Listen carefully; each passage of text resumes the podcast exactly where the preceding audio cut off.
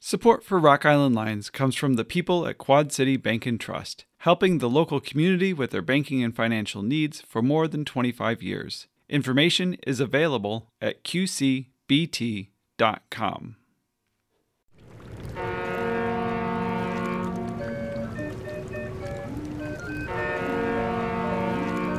This is Roald Tweet on Rock Island.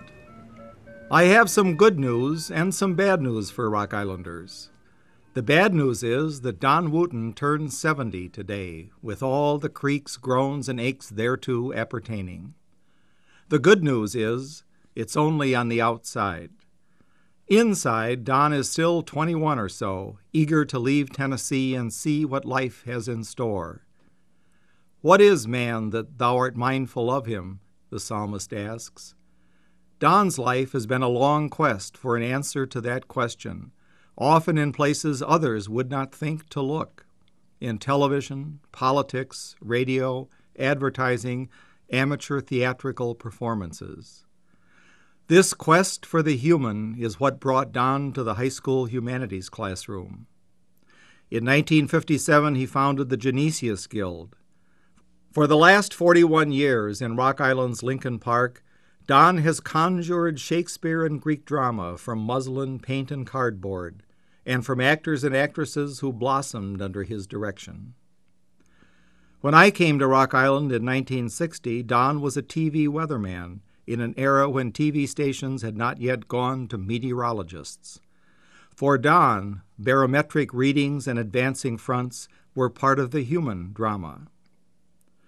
Don Wooten moved from weather to Illinois state senator for two terms, charting political storm fronts, honing his faith in humankind against the steel edge of political realities. He then turned to the task of turning Augustana's WVIK into a national public radio station of some renown.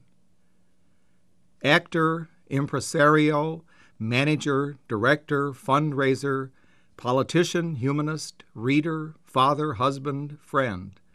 Don Wooten is truly a man for all seasons. The last Renaissance man, some say, but that's an exaggeration.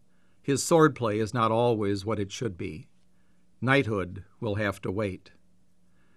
Meanwhile, the bad news is that watching Don Wooten blow out the candles on his cake will be no fun. There are at least two Wootens per candle. The good news is that Don has lit dozens of candles around Rock Island that will keep burning bright long after the last crumb of cake is gone. Happy birthday, Don. Rock Island Lines is underwritten by the Scott County Regional Authority with additional funding from the Illinois Arts Council and Augustana College, Rock Island.